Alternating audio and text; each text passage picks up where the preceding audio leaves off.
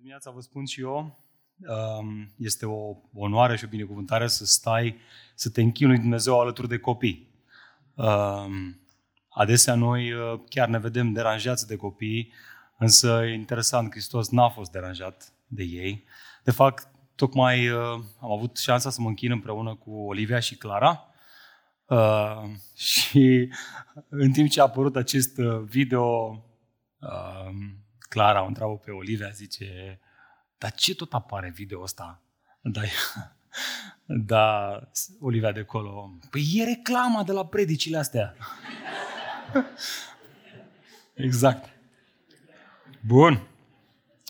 Continuăm seria noastră din mesaje, de mesaje prezenți în stradă. Dimineața aceasta cu mesaj despre iubire.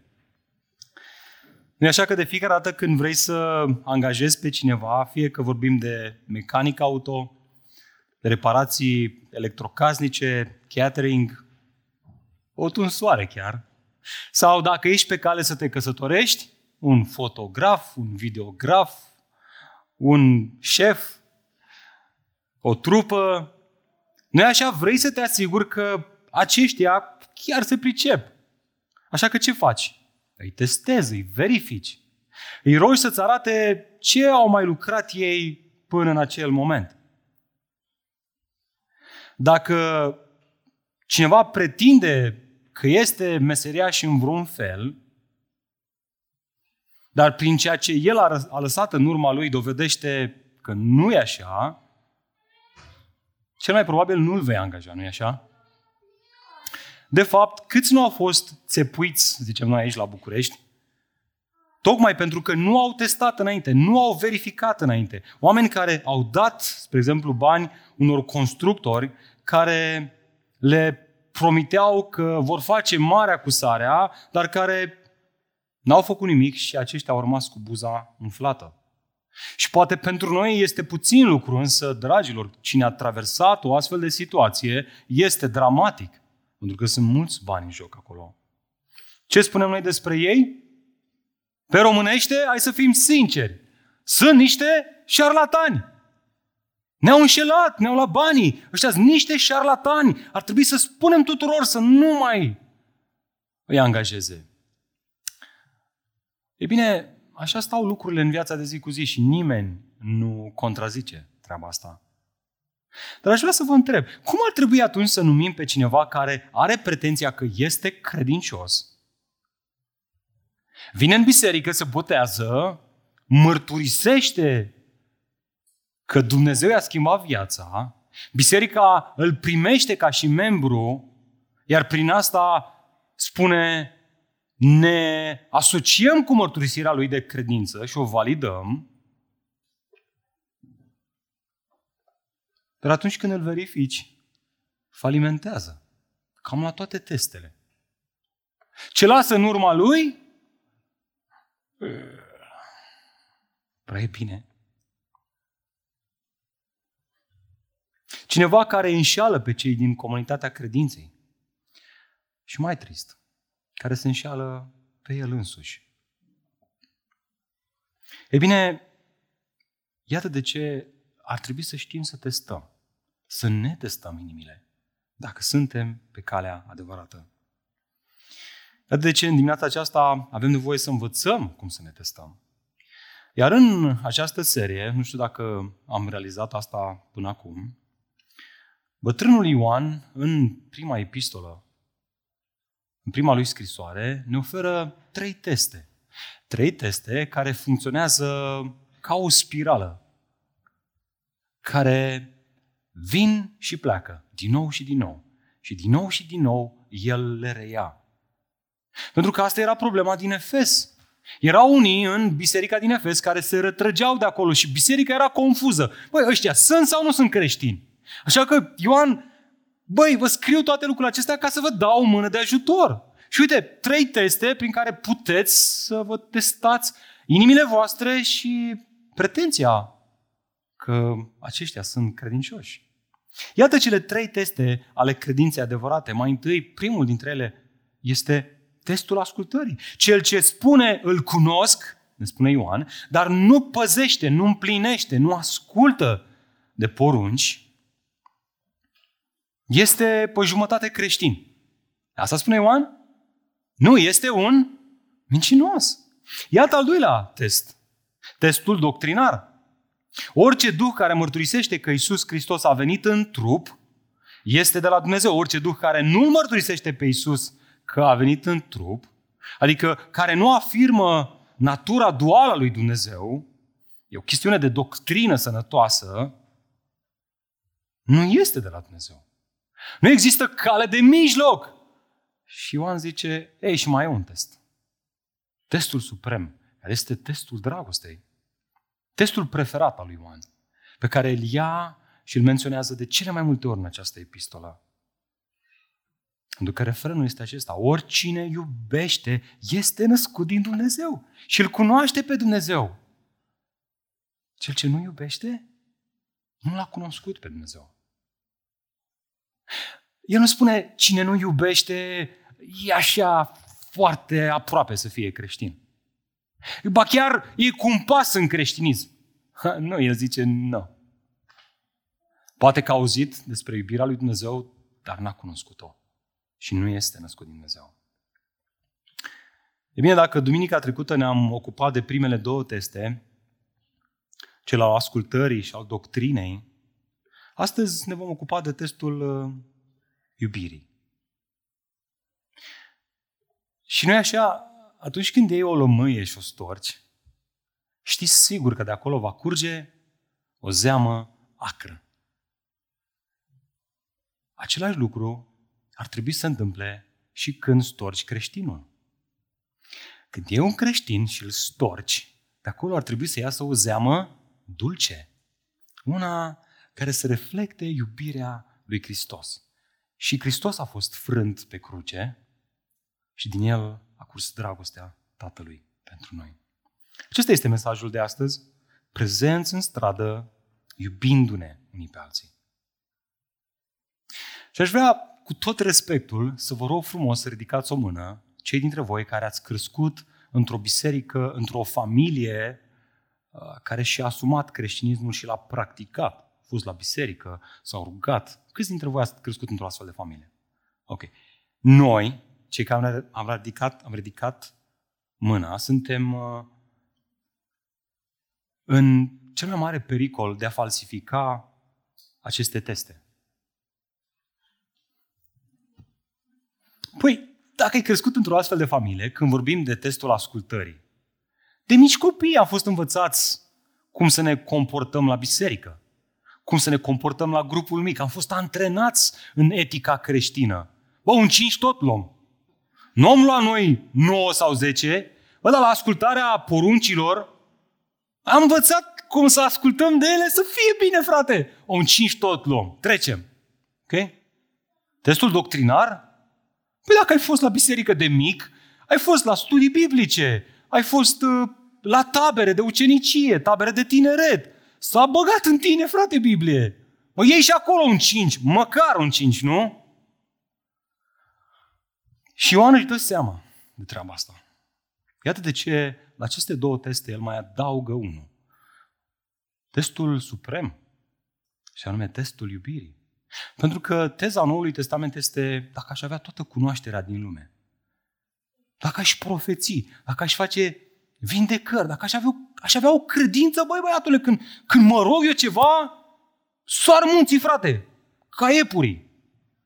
Dar zice el, dacă n-aș avea dragoste, sunt, sunt făgălăgie, un fum, un fum care n-ajută pe nimeni.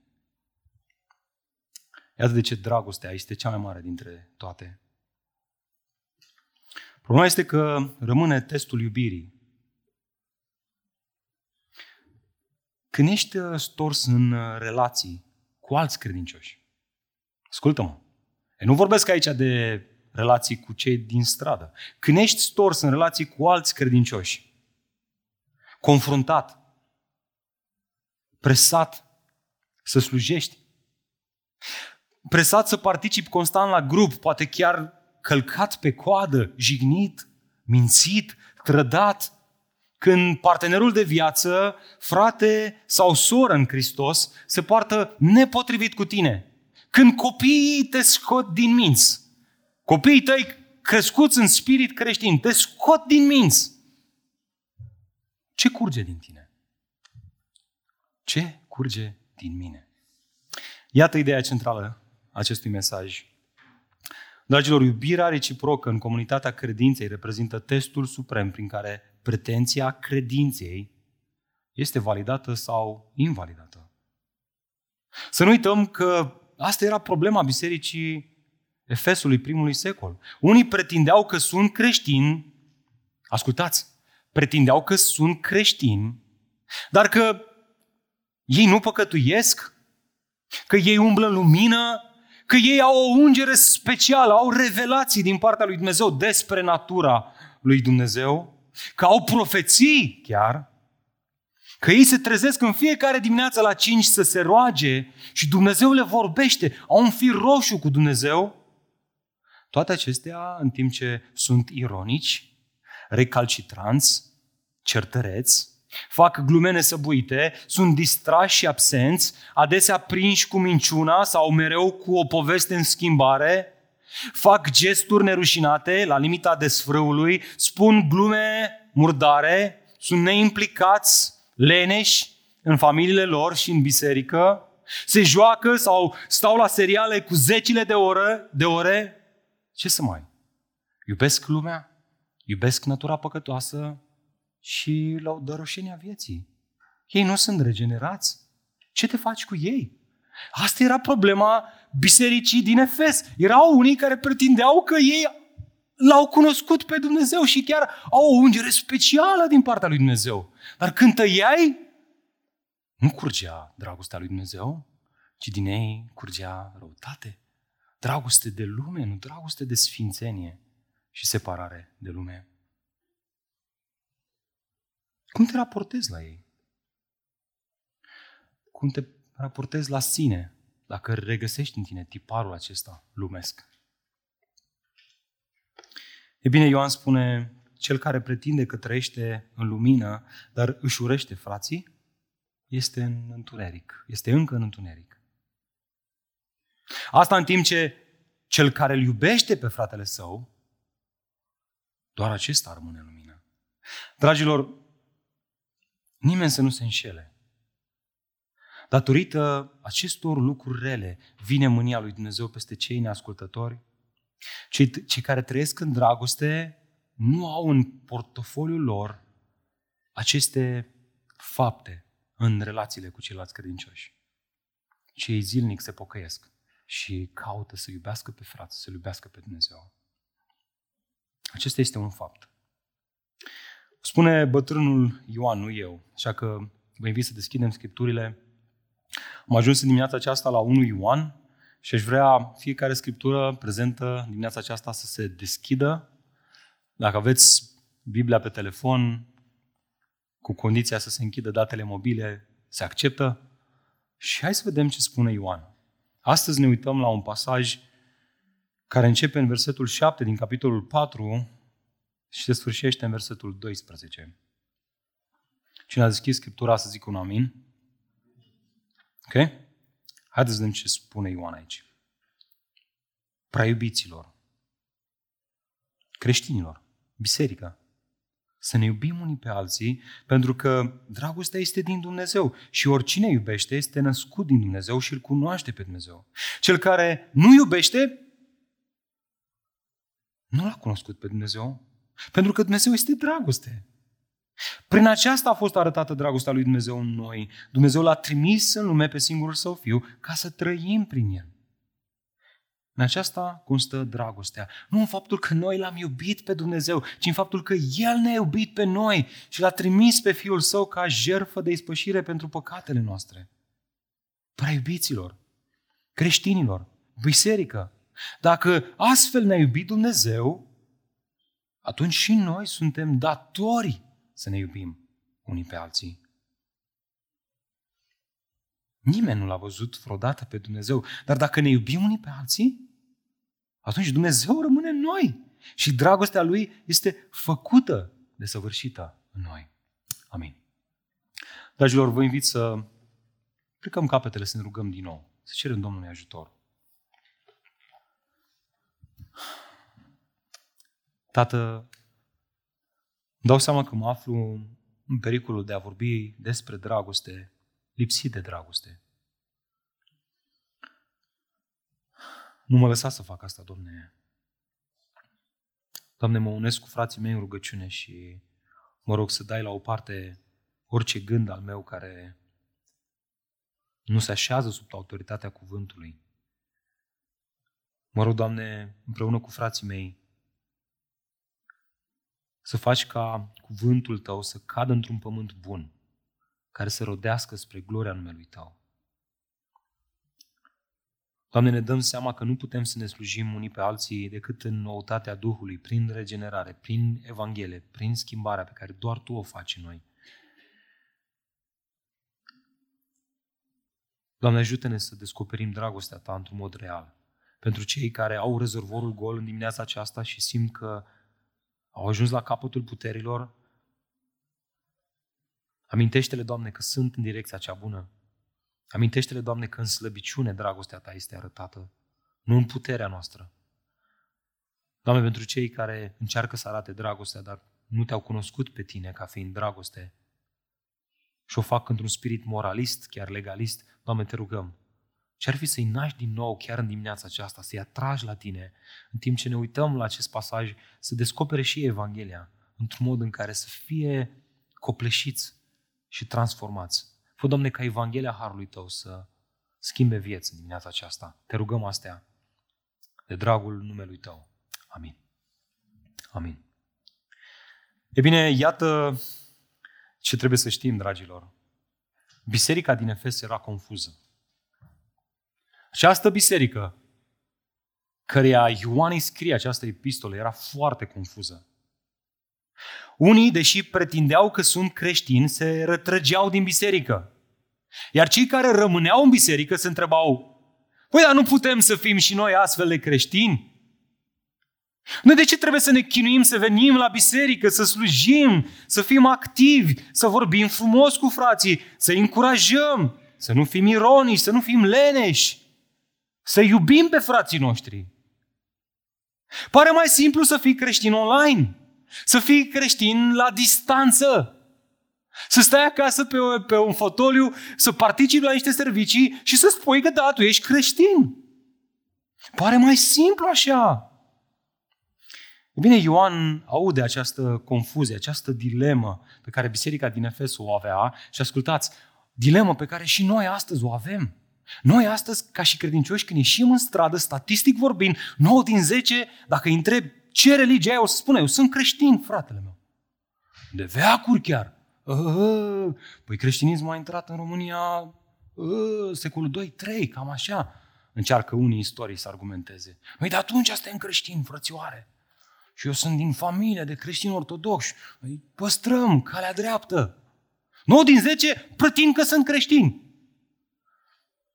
Dar ei nu merg neapărat la biserică, nu slujesc, nu sunt activi. Și uite așa și noi, care suntem activi și slujim, ne întrebăm, băi, dar nu putem și noi să mergem pe o astfel de abordare? Adică pare mult mai simplu. E bine, Ioan aude această confuzie și în acest pasaj ne oferă trei argumente, trei motive pentru care trebuie să ne iubim unii pe alții. Dacă ți-ai pus întrebarea asta într-un mod onest, măi, dar de ce trebuie să fiu parte dintr-o biserică?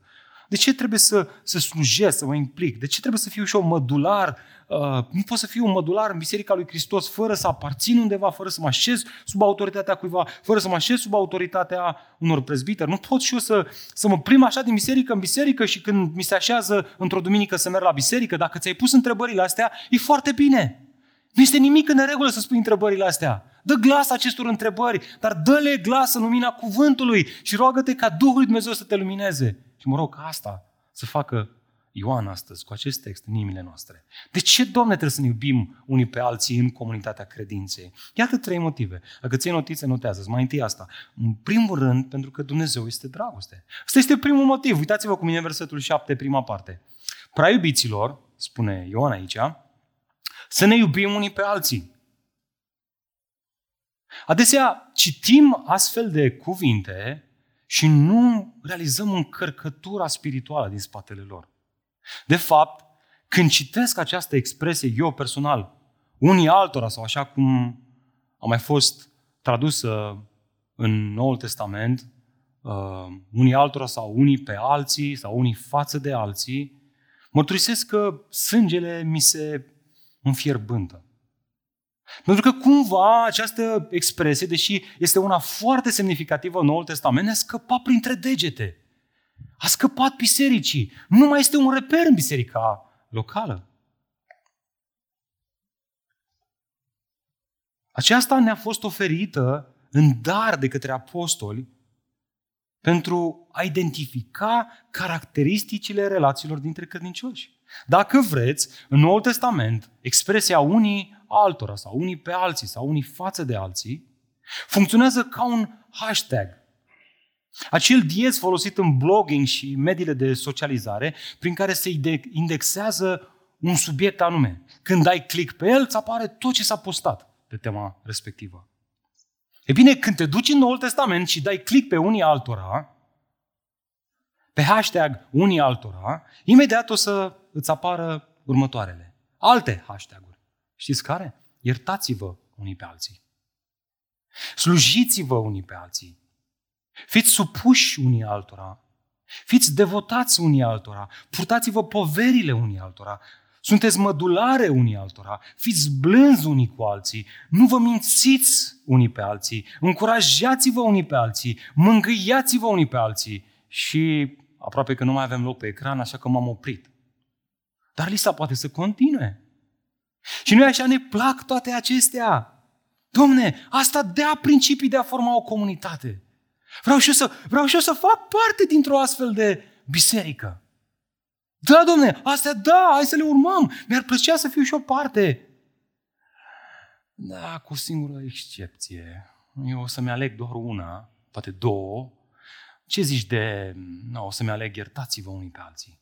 Da, așa cum a zis Petru, de șapte ori. Nu mai mult. Le iert de șapte ori și țin scorul.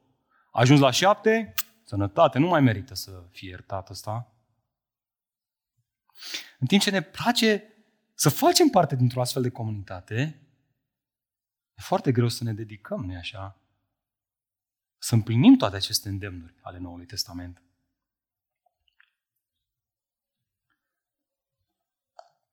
Și nu așa, în zilele noastre, și tot timpul au fost așa, aceste îndemnuri sunt total neobișnuite. Prin urmare, ar fi foarte înțelept din partea noastră să ne întrebăm, bun, dar de unde provin ele? Cine generează această fântână arteziană de jeturi care nobilează relațiile dintre noi? Ele împreună formează o fântână arteziană care place sufletului uman și care atunci când se desfășoară într-o comunitate, te face să vrei să faci parte, să te alături, să stai acolo, să, să, să te bucuri, să fii parte, să ai parte de toate astea. Iar răspunsul lui Ioan la întrebarea de unde provin toate acestea este răspunsul pe care ar trebui să-l dăm și în viața de zi cu zi. Așa cum o fântână arteziană nu funcționează dacă nu o conectezi la o sursă de apă, ascultați. Ascultați ce am să spun aici, că este extrem de important. Dacă înțelegi asta, ai înțeles totul în dimineața asta. La fel și în Biserica lui Hristos, nu poți să te aștepți ca ea să devină o astfel de fântână arteziană dacă nu o conectezi la sursa care produce toate acestea. Care este sursa? Argumentul lui Ioan este că sursa este iubirea lui Dumnezeu. De la Dumnezeu vin toate acestea.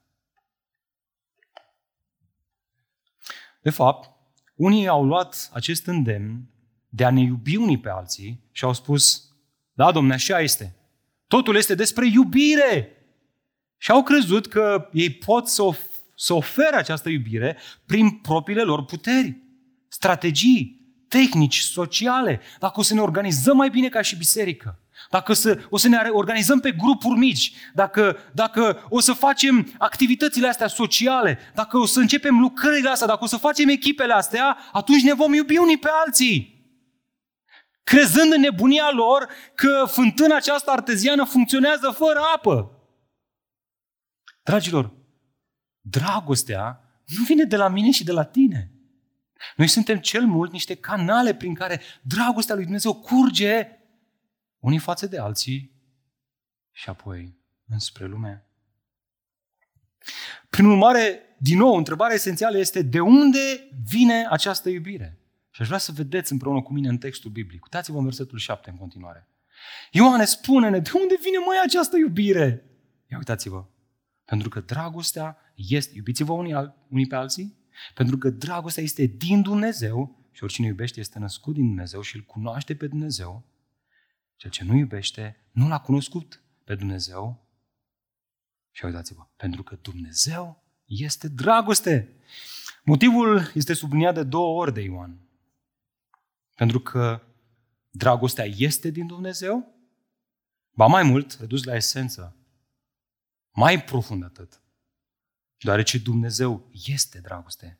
Altfel spus, Dumnezeu este atât sursa, cât și originea dragostei. De la El vine dragostea și El este originea ei. El este cel care o produce. El însuși este dragoste. E bine, această afirmație îi lovea direct în creștetul capului pe cei care pretindeau că sunt creștini, dar erau absenți din comunitatea credinței. Ioan spune, natura însuși a lui Dumnezeu nu este doar spirit și lumină și revelație, ci este și dragoste, iar dragostea pune mâna și face. Exact asta spunea și Pavel despre Domnul Isus Hristos. Ascultați ce spunea despre Domnul Isus Hristos. El, Hristos, măcar că avea natura lui Dumnezeu, n-a considerat că a fi una cu Dumnezeu este un lucru de apucat, ci s-a dezbrăcat de sine, luând natura unui slujitor, unui rob, unui diacon și devenind asemenea oamenilor. Observați? Dumnezeu este sursa și originea dragostei. Iar asta ne învață faptul că natura lui nu este una abstractă, ceea ce încercau acești eretici din biserica din Efes să afirme. Nu este o natură imposibil de palpat, de atins, una, o lumină așa filozofică, mistică chiar, pe care nu poți atinge, dar o poți cumva experimenta. Și noi avem această ungere să experimentăm această lumină și vorbim despre ea. Nu. Noul Testament ne învață că natura lui Dumnezeu este practică, ea s-a manifestat, ea a fost arătată prin întruparea lui Hristos în lume. Iată argumentul Ioan, iată lecția pentru noi, dragilor. Ascultați cu mare atenție. A pretinde că îl cunoști și ești născut din Dumnezeu, fără a manifesta natura lui Dumnezeu, care este iubirea, este ca și cum ai pretinde că părinții tăi sunt de culoare, doar că tu te-ai născut alb. Ești alb la culoare și te întreb care sunt părinții tăi și tu mi-arăți o familie de culoare. Și eu zic, băi, nu prea mieze matema, poate te-au înfiat. Ok, de acord cu asta. Ei nu sunt părinții tăi biologici. Credinciosul în nou legământ este făcut o creație nouă. Ceea ce noi am pierdut prin căderea omului în păcat, am fost creați într-un mod perfect după chipul și asemănarea lui Dumnezeu, dar prin păcat am corupt această natură perfectă pe care Dumnezeu ne-a dat-o, am recâștigat-o prin noul Adam, prin Hristos, am fost făcuți o nouă creație. Și vedeți, mulți spun, băi, eu sunt Fiul lui Dumnezeu, doar că nu sunt de aceeași culoare cu Dumnezeu. Și Ioan, cu logica lui de fer, spune, am o frate pe bune, nu, tu nu ești născut din Dumnezeu. Tu ai cunoscut despre dragostea lui Dumnezeu. Tu ai citit cărți despre dragostea lui Dumnezeu. Dar tu nu ai cunoscut într-un mod personal. Tu nu ai fost transformat de ea. Cei care au o ortodoxie corectă, cei care vor articula natura duală a lui Dumnezeu într-un mod ireproșabil, care au o doctrină profundă, profund ancorată în revelația Noului Testament, care pretind că îl cunosc pe Dumnezeu și că sunt născuți din Dumnezeu, dar care nu iubesc pe frați, habar nu au cine este Dumnezeu. Nu există membru de la distanță, nu există membru online, nu există membru care se plimbă din biserică în biserică pretinzând că are cunoștința. Ioan spune, vă rog eu frumos, terminați cu prostiile astea. Credinciosul real iubește. El aproape că involuntar, inconștient, aleargă spre o comunitate a credinței, o caută, este gata să să se mute dintr-un oraș în altul numai ca să aibă parte de credincioși, să fie împreună cu ei, să-i slujească, să fie slujit, să iubească, să fie iubit, să-i încurajeze, să fie încurajat. Nu există creștinism real fără apartenență la un trup al Bisericii lui Hristos. Nu există așa ceva. Ioan spune, uite, terminați cu prostiile astea, cu pretențiile astea filozofice, că poți să fii creștin, să fii în stradă, să pretinzi că l-ai cunoscut pe Dumnezeu, că ai fost născut din Dumnezeu, că ai nu știu ce ungere despre Dumnezeu, că ai nu știu ce profeții. Băi, ești un profet fals. Ești un anticrist. De ce? Pentru că testul suprem al dragostei asta spune. Dragilor, iubirea reciprocă între credincioși nu este efectul străduinței lor, ci este consecința unei vieți transformate de cunoașterea lui Dumnezeu. Cineva care îl cunoaște cu adevărat pe Dumnezeu, nu despre Dumnezeu, care are parte de cuvântul vieții, de lucrarea de regenerare a Duhului Sfânt, care slujește în noutatea Duhului, iubește pe frați. Este ceva involuntar. Dar sigur că da, ceva ce poate fi îmbunătățit, ucenicizat, maturizat, stimulat chiar. Da, este nevoie de organizare, de facilitarea iubirii unii față de alții. Dar știți care este diferența între un credincios regenerat și unul neregenerat? Credinciosul regenerat răspunde la acest stimul. De fapt, plânsul credinciosului, real, zilnic, știți care este? Doamne, Doamne, nu te iubesc pe tine atât cât m-ai iubit tu pe mine. Și el zilnic se pocăiește de asta. Zilnic, zilnic. Mai dimineață, Doamne, cât de mult m-ai iubit tu pe mine și eu, Doamne, nu te iubesc pe tine atât cât m-ai iubit tu. Asta e pocăința lui zilnică. Și mai are încă una. Știți care? Doamne, iubesc pe frații mei cât ar trebui. Mă uit la modul în care m-ai iubit Tu și vreau și eu să o arăt fraților mei, dar, Doamne, eu nu, nu fac cât ar trebui. Doamne, dă-mi oportunități, vreau să-i slujesc pe frații mei. Doamne, uite, în dimineața asta mă gândesc numai la mine. Numai de mine sunt îngrijorat. În timp ce sunt îngrijorat că am 10 haine și nu știu pe care să o iau în dimineața aceasta. Doamne, oare frații mei din biserică au ce să îmbrace? Îngrijorat de frații lui. Este interesat de ei, se roagă pentru ei. Dragul meu, te rog să mă crezi.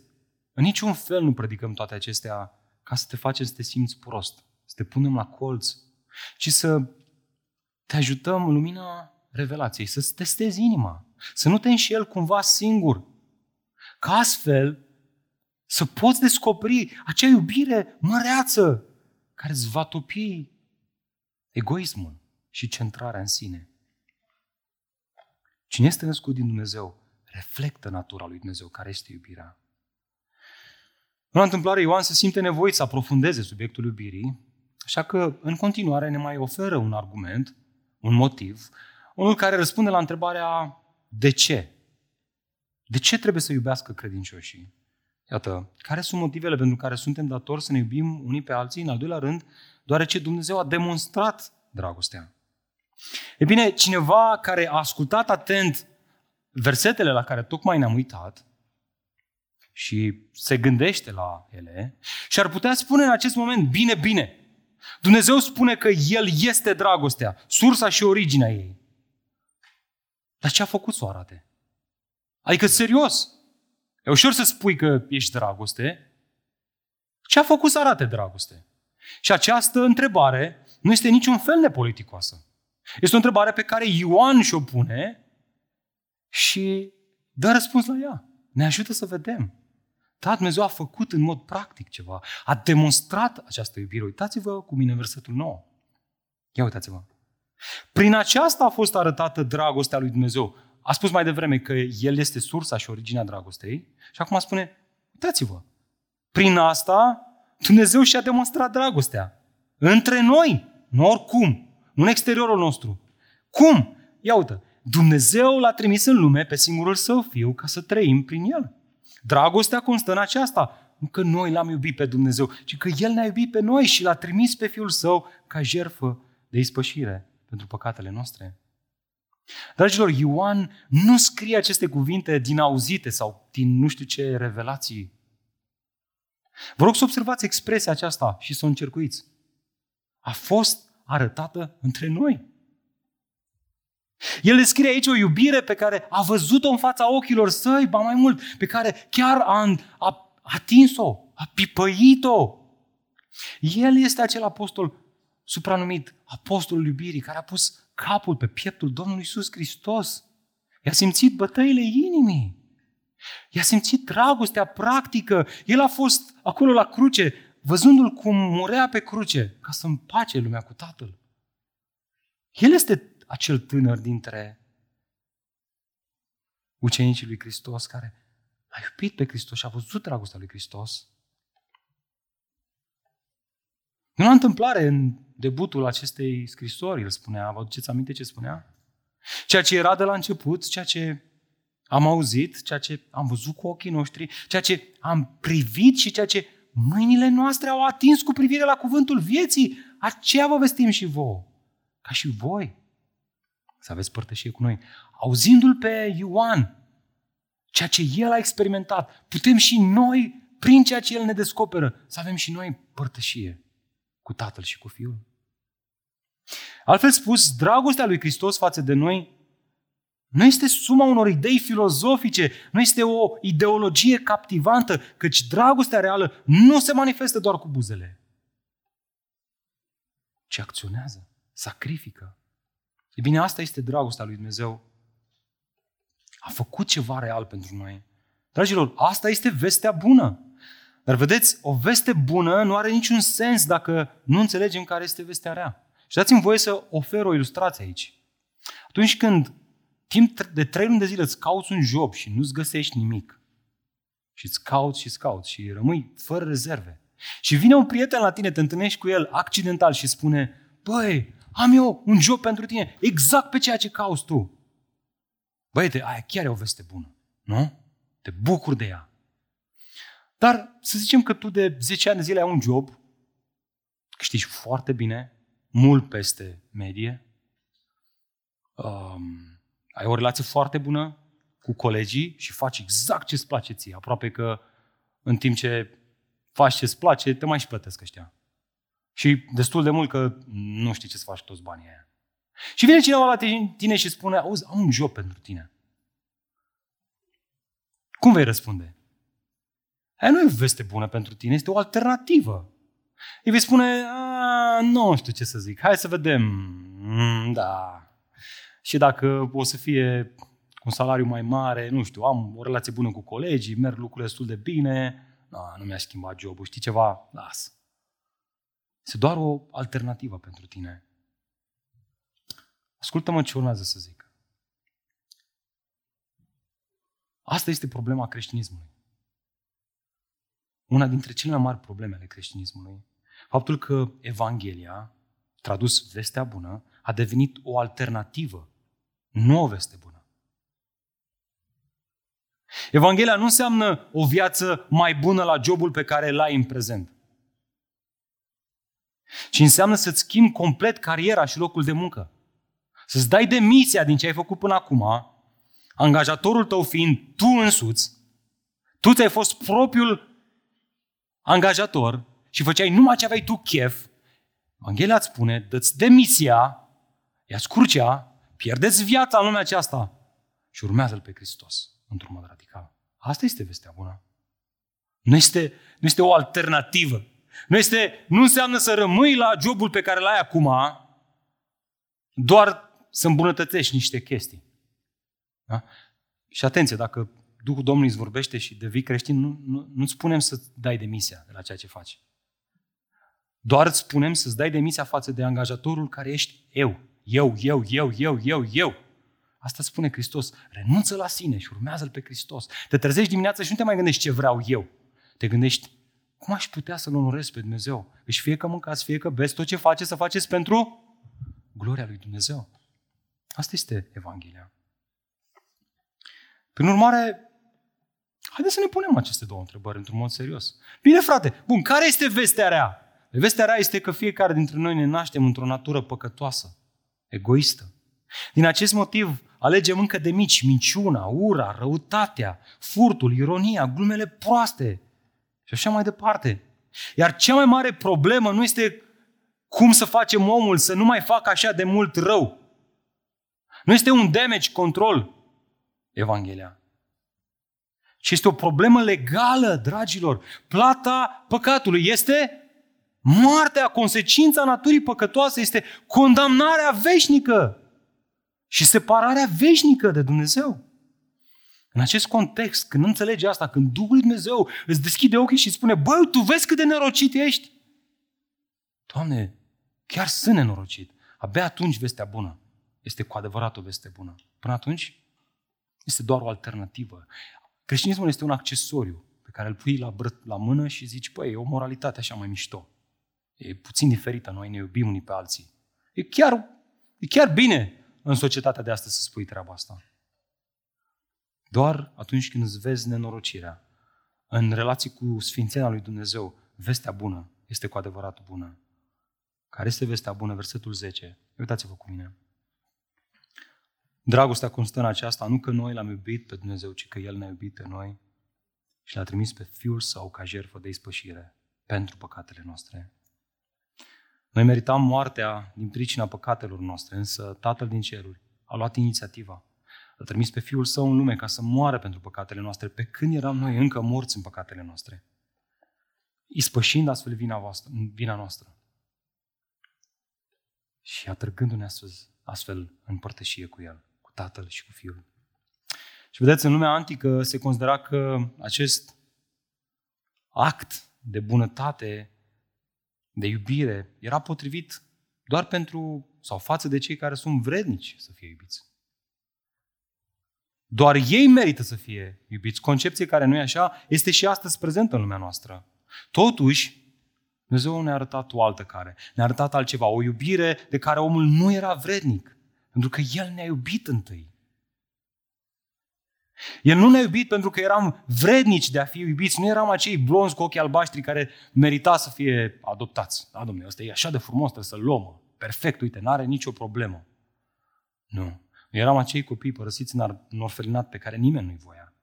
Și Dumnezeu a venit și ne-a luat de acolo, ne-a vindecat și ne-a luat în familia Lui. Această dragoste sacrificială, manifestată de Tatăl prin Fiul Său, Domnul Isus Hristos, transformă inima omului, nu o îmbunătățește. O transformă.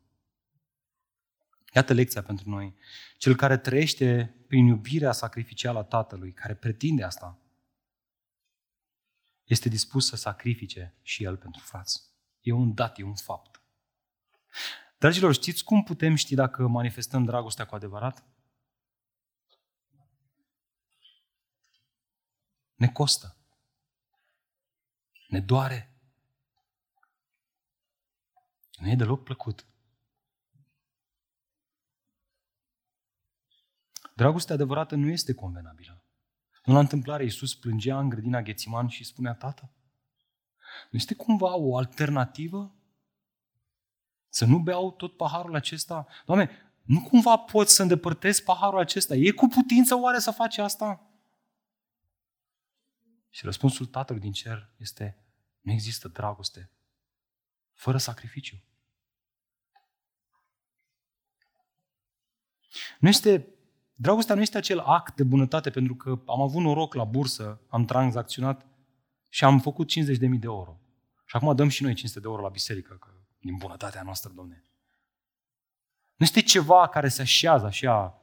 Nu, nu, s-au așezat planetele și am sacrificat și eu un covrig în dimineața asta că mi-a făcut soția omletă. Ai bunătate, frate, aici.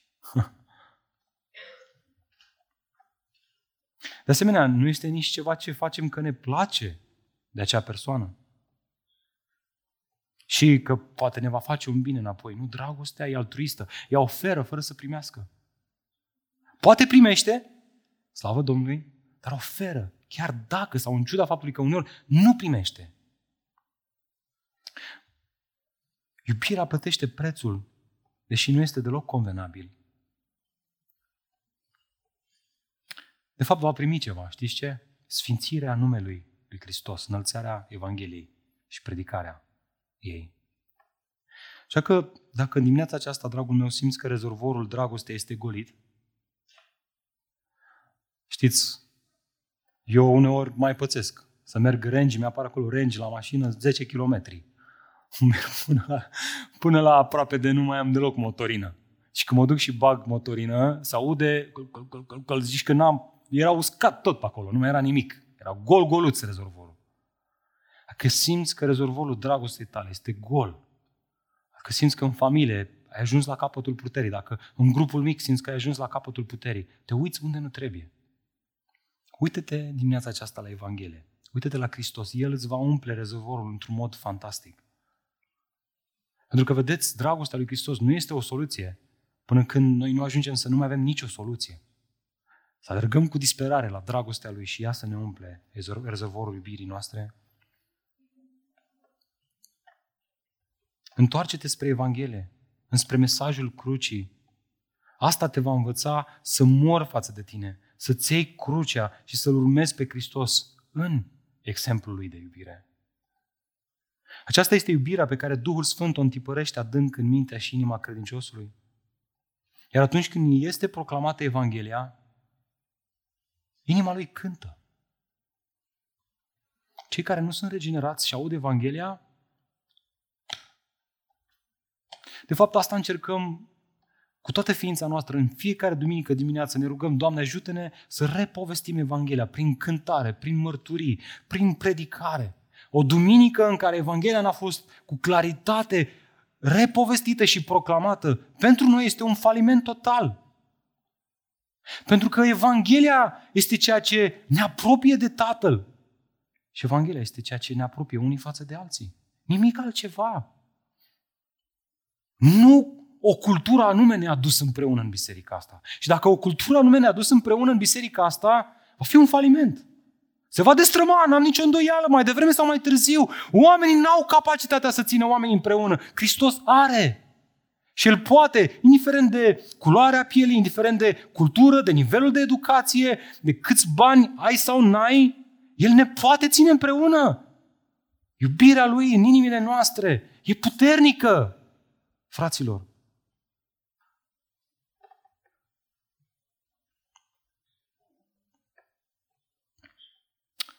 Frate, doar o secundă. Am ceva aici eu, am o jenă. Auzi, mie îmi place să experimentez această dragoste a lui Hristos. De fapt, de asta vin duminică de dimineață. Aici îmi place, frate, voi vorbiți, cântați Evanghelia. Băi, frumos, mai chiar. Place mult de tot. Dar nu prea mă simt confortabil să o arăt altor credincioși. Adică, e o diferență între mine și ceilalți. Trebuie să zic, e complicat. Nu știu cum să zic, de fapt. E mai complicat așa, eu, eu sunt foarte ocupat la muncă la mine, am, am așa multe proiecte pe cap, eu, eu n-am timp ca fratele care, uite, vrea să fie diacon la biserică. Eu aș putea să o fac și eu, că nu am ce. Dar nu o fac, eu sunt foarte ocupat. El are timp și de-aia el s-a făcut diacon. E bine, Ioan aude și o astfel de pretenție și continuă cu ultimul lucru. Care sunt motivele pentru care suntem datori să ne iubim unii pe alții? Nu în ultimul rând, deoarece Dumnezeu își manifestă dragostea prin noi.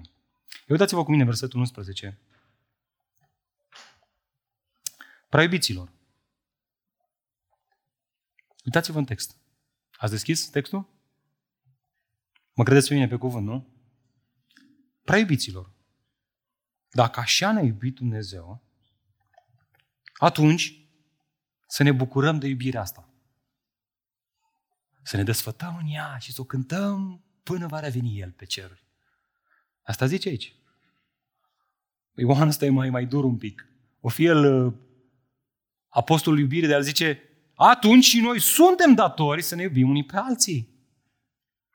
Vă rog să subliniați expresia și noi suntem datori. Natura dragostei lui Dumnezeu și manifestarea ei practică în întrupare și răstignire.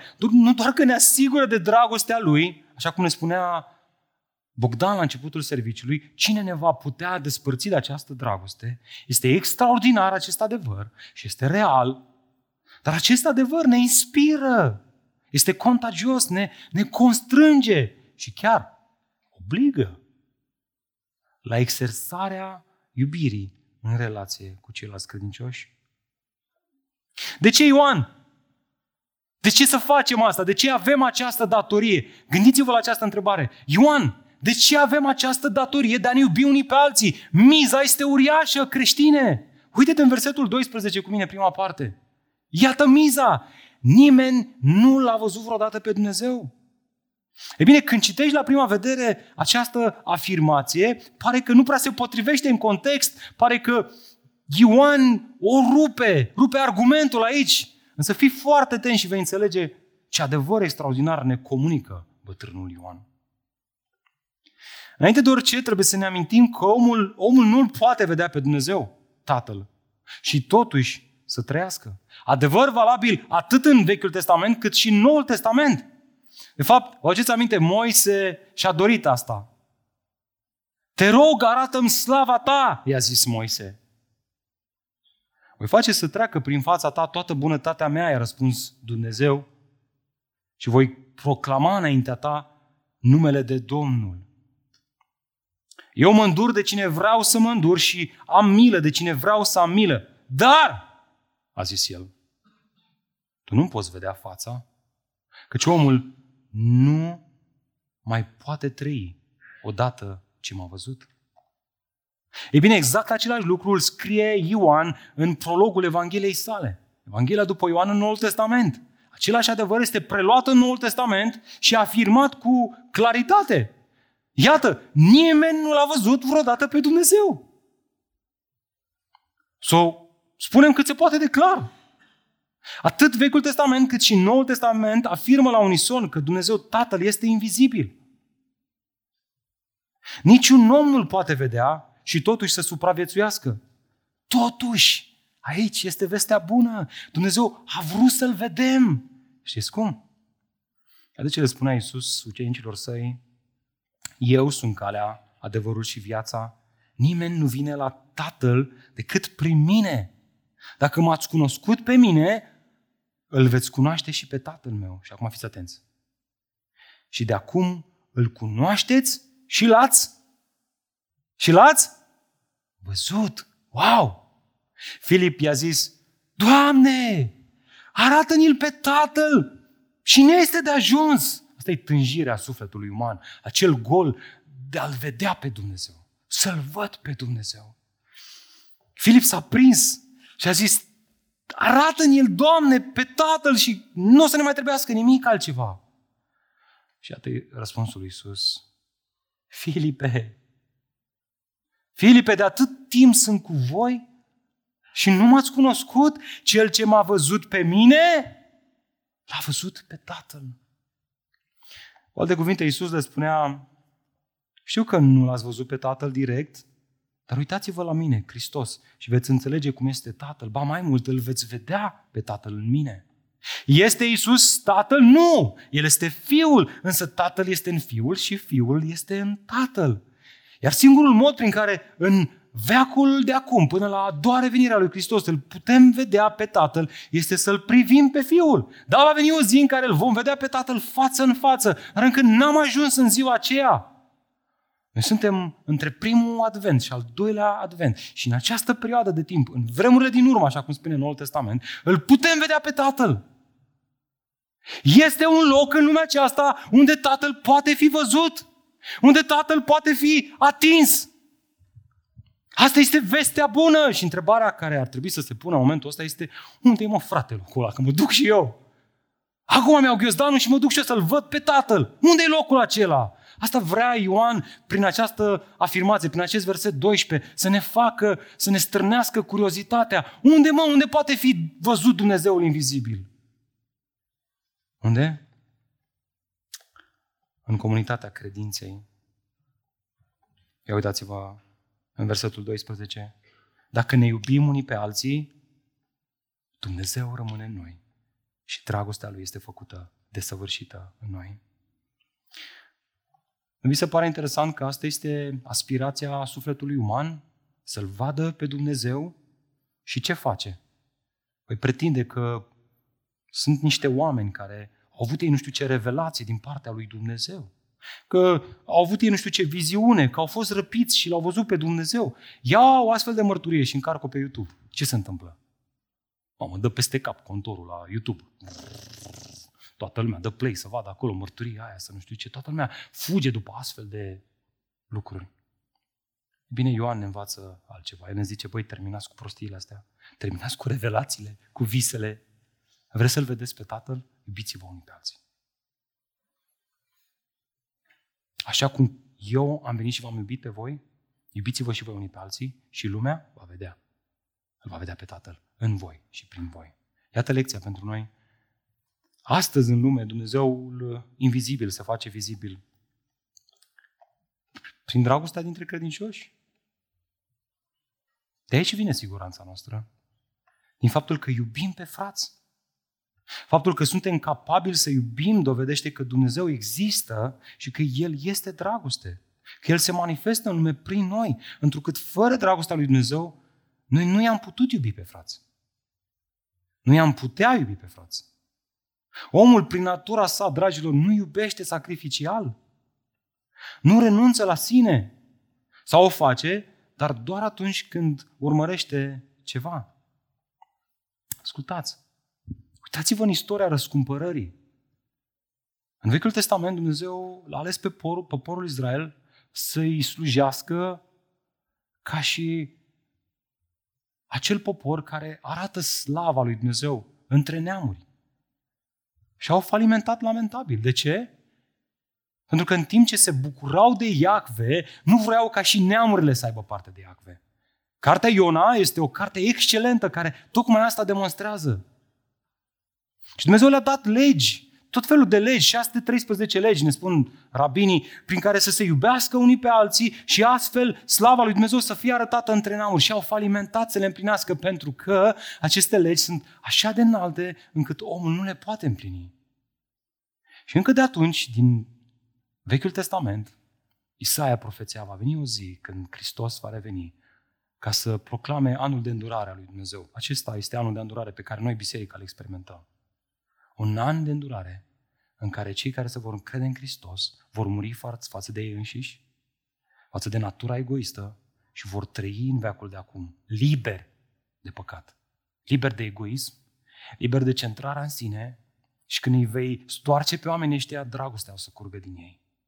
Unde e mai creștinismul ăsta real? De ce lipsește? De ce lăsăm ca lumea aceasta să ne fure cu mentalitatea ei egoistă? Creștine, nu-i de joacă! Noi suntem cei care, prin dragostea unii față de alții, putem să-L facem pe Dumnezeul invizibil, vizibil în lumea noastră. Asta este cea mai bună tehnică de evangelizare. Ieși pe stradă și vorbește despre dragostea lui Dumnezeu, ia pe omul ăla, în biserică și îl vede pe Andrei că se ceartă cu nu știu cine. Și o să zică, ce ziceai? Că Dumnezeu este dragoste? Aha, mă, nu știu ce să zic. N-am prea văzut. Hai, te pupă tata. Ne auzim altă dată. Mai zi ceva dacă mai poți. Nu vreau să spun că vom putea iubi așa cum a iubit Hristos într-un mod perfect, dar vreau să spun că iubirea lui Hristos ne transformă ființa umană. Și atunci când, când călcăm alături și vine un frate și ne bate pe umeri și ne spune, vezi că ai călcat alături, noi, răspunsul nostru o să fie, frate, cum am făcut așa ceva? Pare rău, frate, îmi cer iertare. Mă duc să-mi cer iertare, frate, nici o problemă. Mă fac preș. Pare așa de rău. Cum ne-am putut să fac așa ceva? Regret. Nu vreau să fiu o pricină de potignire pentru nimeni. Renunț la mine. Nu-i problemă. Renunț la orice. Vreau să-l iubesc pe fratele meu, să-i arăt dragoste. Oare nu asta îi învăța Iisus pe ucenici? Vă dau o poruncă nouă, să vă iubiți unii pe alții, așa cum am iubit eu. V-am iubit eu, tot așa să vă iubiți și voi unii pe alții. Hashtag unii pe alții. Prin aceasta vor cunoaște toți că sunteți ucenicii mei. Prin ce? Iisus. Prin ce? Păi prin asta. Dacă veți avea dragoste unii pentru alții. Dragilor, iubirea sacrificială față de frați, așa cum a făcut-o Iisus față de noi, este testul suprem. Da ascultare, da doctrina, vezi cum stai la iubire, frate. Dacă identifici în tine această dorință de a aparține unei comunități, de a te așeza sub autoritatea ei, de a sluji acolo, de a, de a da tot ce ți-a dat Domnul, sigur, după măsura harului care ți-a fost dat ție. Da? Exemplul nostru nu este fratele de lângă noi, ci este Hristos. El este exemplul nostru și fiecare Dumnezeu îi dă o măsură de har și credință. Nu toți slujesc la fel de mult. Dar toți slujesc, toți iubesc, toți manifestă iubirea. Deci dacă identifici în tine această dorință de a aparține unei comunități și de a iubi, atunci ai toate motivele să ai certitudine că legea lui Hristos a fost scrisă în inima ta și slujește noutatea Duhului. Însă, dacă lipsește, dacă lipsești de la biserică luni de zile și nu ai nicio problemă, chiar îți place, ăsta ești. Ce-ți place, aia ești. Ce-ți dorești, aia ești. Și nu spun asta, fratele meu, ca să te pun la colț, spun asta ca Duhul lui Dumnezeu, sper în dimineața aceasta să, să-ți schimbe inima, să-ți o transforme, să te pocăiești. Pentru tine acest îndemn, dacă ești în situația asta în care nu simți nevoia să iubești pe frați, acest îndemn, iubiți-vă unii pe, al, pe, pe alții, este doar un moralism bun. O, o etică superioară. Ceva, ceva drăguț, ceva ce ar fi bine să se întâmple. Dar cu precizia că da, trebuie să negociem. Nu, nu putem așa chiar să iubim, cât să iubim, nu? Adică avem o limită, nu? Avem și noi familii, joburi. Creștinul noului legământ nu face distinție între familie și biserică. Știți de ce? El nu face distinție între sacru și secular. Familia lui este în biserică și biserica este în familia lui.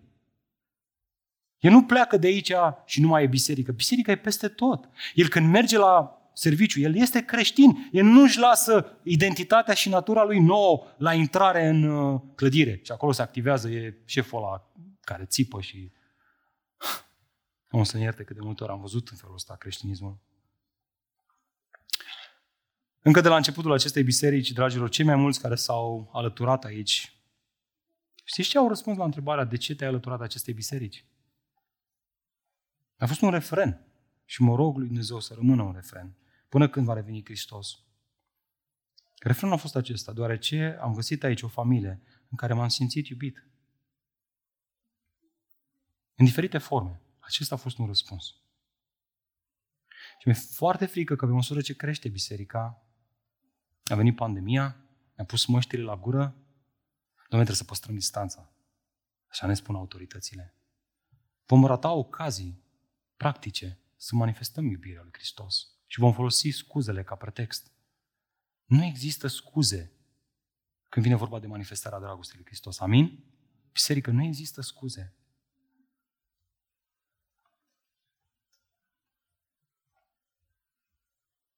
În Vechiul Testament s-a spus să-L iubim pe aproapele nostru ca pe noi înșine. Asta era porunca. Dar omul a falimentat. Știți de ce? Pentru că această poruncă a avut scopul să ne conducă la Hristos. Să arate că suntem incapabili să iubim pe aproapele nostru, ca pe noi înșine, până când noi înșine nu experimentăm regenerarea prin Domnul Isus Hristos. Acea răstignire a noastră, ca să putem să slujim pe aproapele nostru în libertatea Duhului, noutății Duhului. Există o singură cale prin care putem să iubim pe aproapele nostru și acea cale este să murim față de noi înșine și să-L îmbrățișăm pe Hristos cu toată ființa noastră. Dragul meu, te rog, îmbrățișează-L pe Hristos cu toată ființa ta.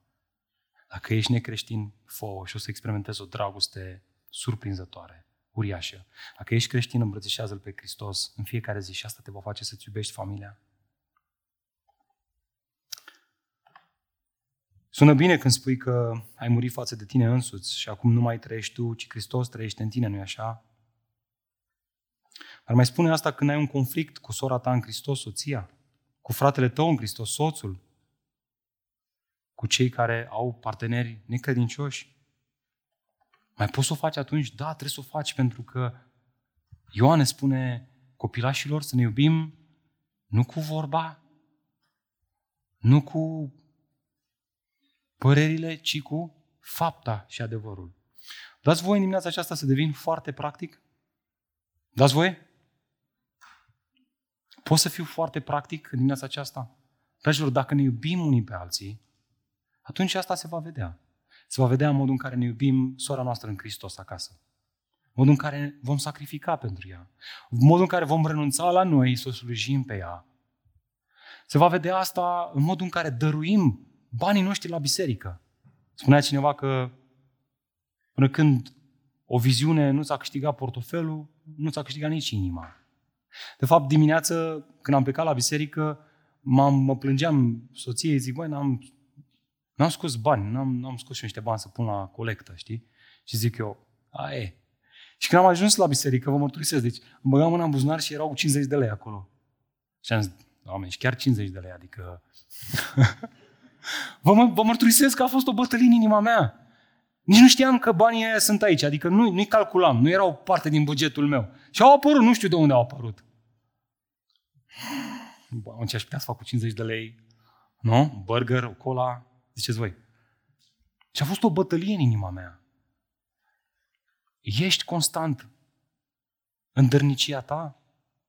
Te preocupi, așa cum te preocupi de facturile din familia ta, te preocupi și de facturile familiei credinței? Serios, te gândești la asta? Te, te gândești la cei nevoiași din biserică? Dacă îl vede pe fratele său într-o nevoie și își închide inima față de el, el având, vede și vede că poate să ajute, cum poate să rămână dragostea lui Dumnezeu în el? Hai să vorbim despre slujire. Sunt o grămadă de oportunități de slujire. Sunt mulți frați slujitori, surori slujitoare în biserica noastră care sunt obosiți. Și cât de mult ar conta să se rotească cu tine? El slujește de patru ori pe duminică. Vii și tu și slujești odată. Și atunci el slujește doar de trei ori și odată se odihnește. Știi cât de mult ajută să, să ne slujim unii pe alții, să slujim împreună? Să fim prezenți, să fim... Fraților, toate acestea devin legalism pur dacă eliminăm dragostea lui Hristos în inimile noastre. Acestea sunt îndemnuri care nu fac altceva decât să stârnească legea lui Hristos scrisă în inimile noastre. Cel care este cu adevărat regenerat și aude toate astea va zice, da măi, am fost cam inconsecvent în dărnicia mea la biserică. O să fiu mai atent. De ce? Pentru că iubesc biserica, iubesc frații, iubesc lucrarea de aici. Vreau să înaintez împărăția lui Dumnezeu. Vreau ca Evanghelia să continue să fie predicată. Și câte lucrări s-ar putea face prin finanțe, dar avem nevoie de locație, avem nevoie de oameni, dar avem nevoie și de bani. Lucrarea Domnului se face și cu bani. Și cu oameni care se implică și cu fiecare dintre noi. Fraților, haideți să ne iubim unii pe alții, amin? Nu obișnuiesc să fiu atât de practic, dar am zis, ui, haideți să fim practici, haideți să ne iubim unii pe alții. De fapt, asta facem în dimineața aceasta. Instalarea și numirea echipei de diaconi nu are scopul să pună lumina reflectoarelor pe ei, ci să pună lumina reflectoarelor pe Hristos. El este diaconul cel mare, El este cel care ne inspiră. Și vrem ca acești frați care vor fi numiți astăzi să ne ia de mânuță și ne zică, hai, hai frățioare, hai că... Haideți să ne rugăm Domnului așa cum stăm.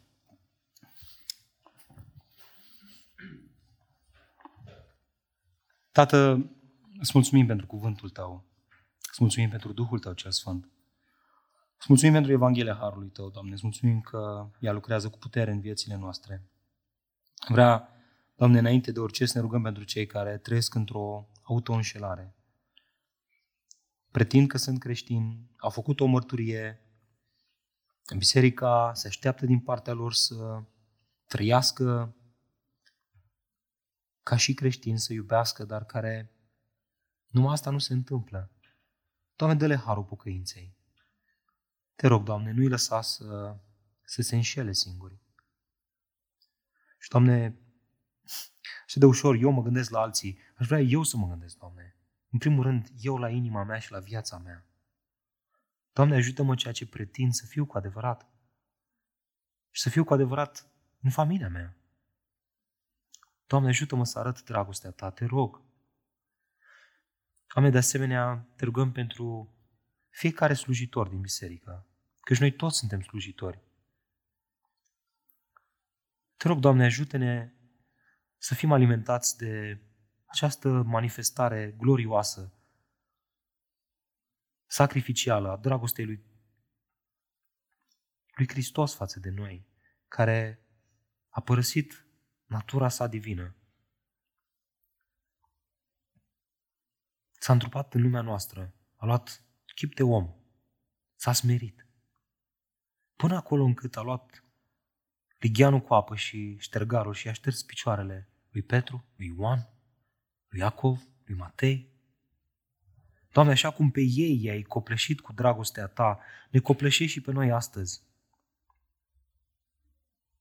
Că nu într-un mod exterior, nu într-un mod în care ne inspiră ca un, ca un speech la TEDx. 20 de minute ne inspiră și pe a uităm, ci într-un mod interior, într-un mod în care ne-a schimbat inima, ne-a transformat, în care ne-a expus mândria, egoismul, centrarea în sine și ne-a dat harul pocăinței să murim față de noi înșine și să trăim acum, dar nu noi, ci Hristos să trăiască în noi. Doamne, dacă Hristos trăiește în noi, atunci dragostea lui Hristos ar trebui să fie de plin manifestată între noi. Doamne, fă să curgă între noi, aș trebui să ne pocăim de glumițe, de ironii, de lucruri care nu zidesc. Doamne, aș să ne pocăim de lipsă de activitate, de implicare, de, de proactivitate. Doamne, aș să fim cu frații, aș să iubim pe frați, să fim acolo pentru ei. Nu ne lăsa, Doamne, să stăm nepăsători în fotolile noastre confortabile din secolul 21, ci aș Doamne, să iubim pe frați, chiar dacă ei nu o fac față de noi. Pentru că știm, Doamne, că dragostea este limbajul pe care orice inimă îl înțelege. Este vindecătoare. Și fă, Doamne, ca această comunitate de credincioși chiar să fie o comunitate a dragostei, o dragoste copleșitoare, una care să, să-L înalțe pe Hristos în mijlocul nostru în toate întâlnirile noastre. Te rugăm, Tată, fă asta din plin între noi. Și îți mulțumim, Doamne, că vei face mai mult decât cerem sau gândim noi. Numele Iisus Hristos ne-a rugat toate acestea.